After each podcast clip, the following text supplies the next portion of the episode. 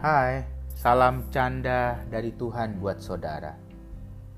Saya menyapa saudara di dalam spiritualitas bercanda dengan Tuhan.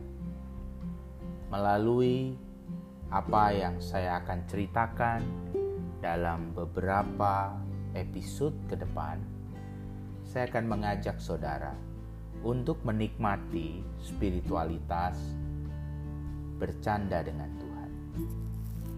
Kita sering kali menganggap Tuhan itu serius.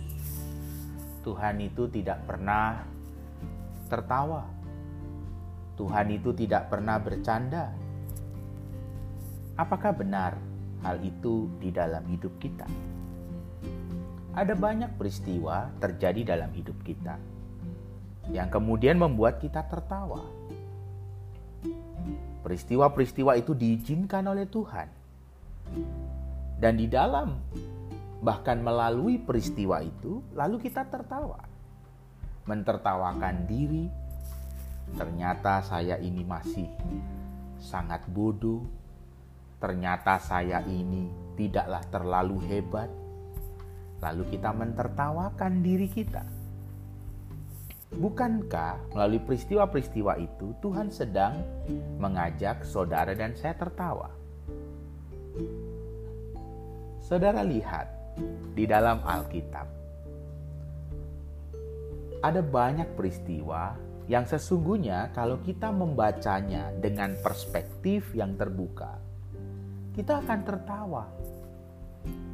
Yesus memberi makan 5000 orang.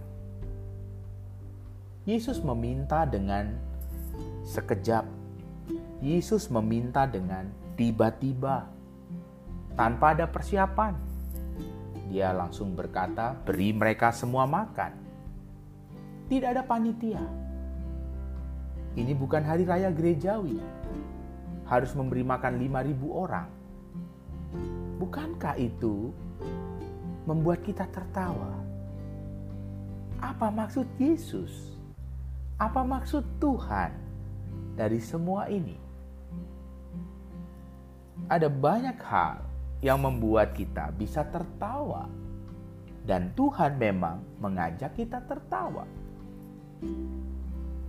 Peristiwa perkawinan di Kana, Yesus memerintahkan kepada para pelayan pesta untuk mencedok air dari tempat pembasuhan kaki, lalu dibawa kepada pemimpin pesta.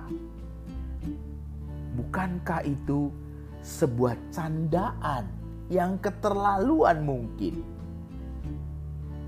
Tetapi kita belajar dari sana.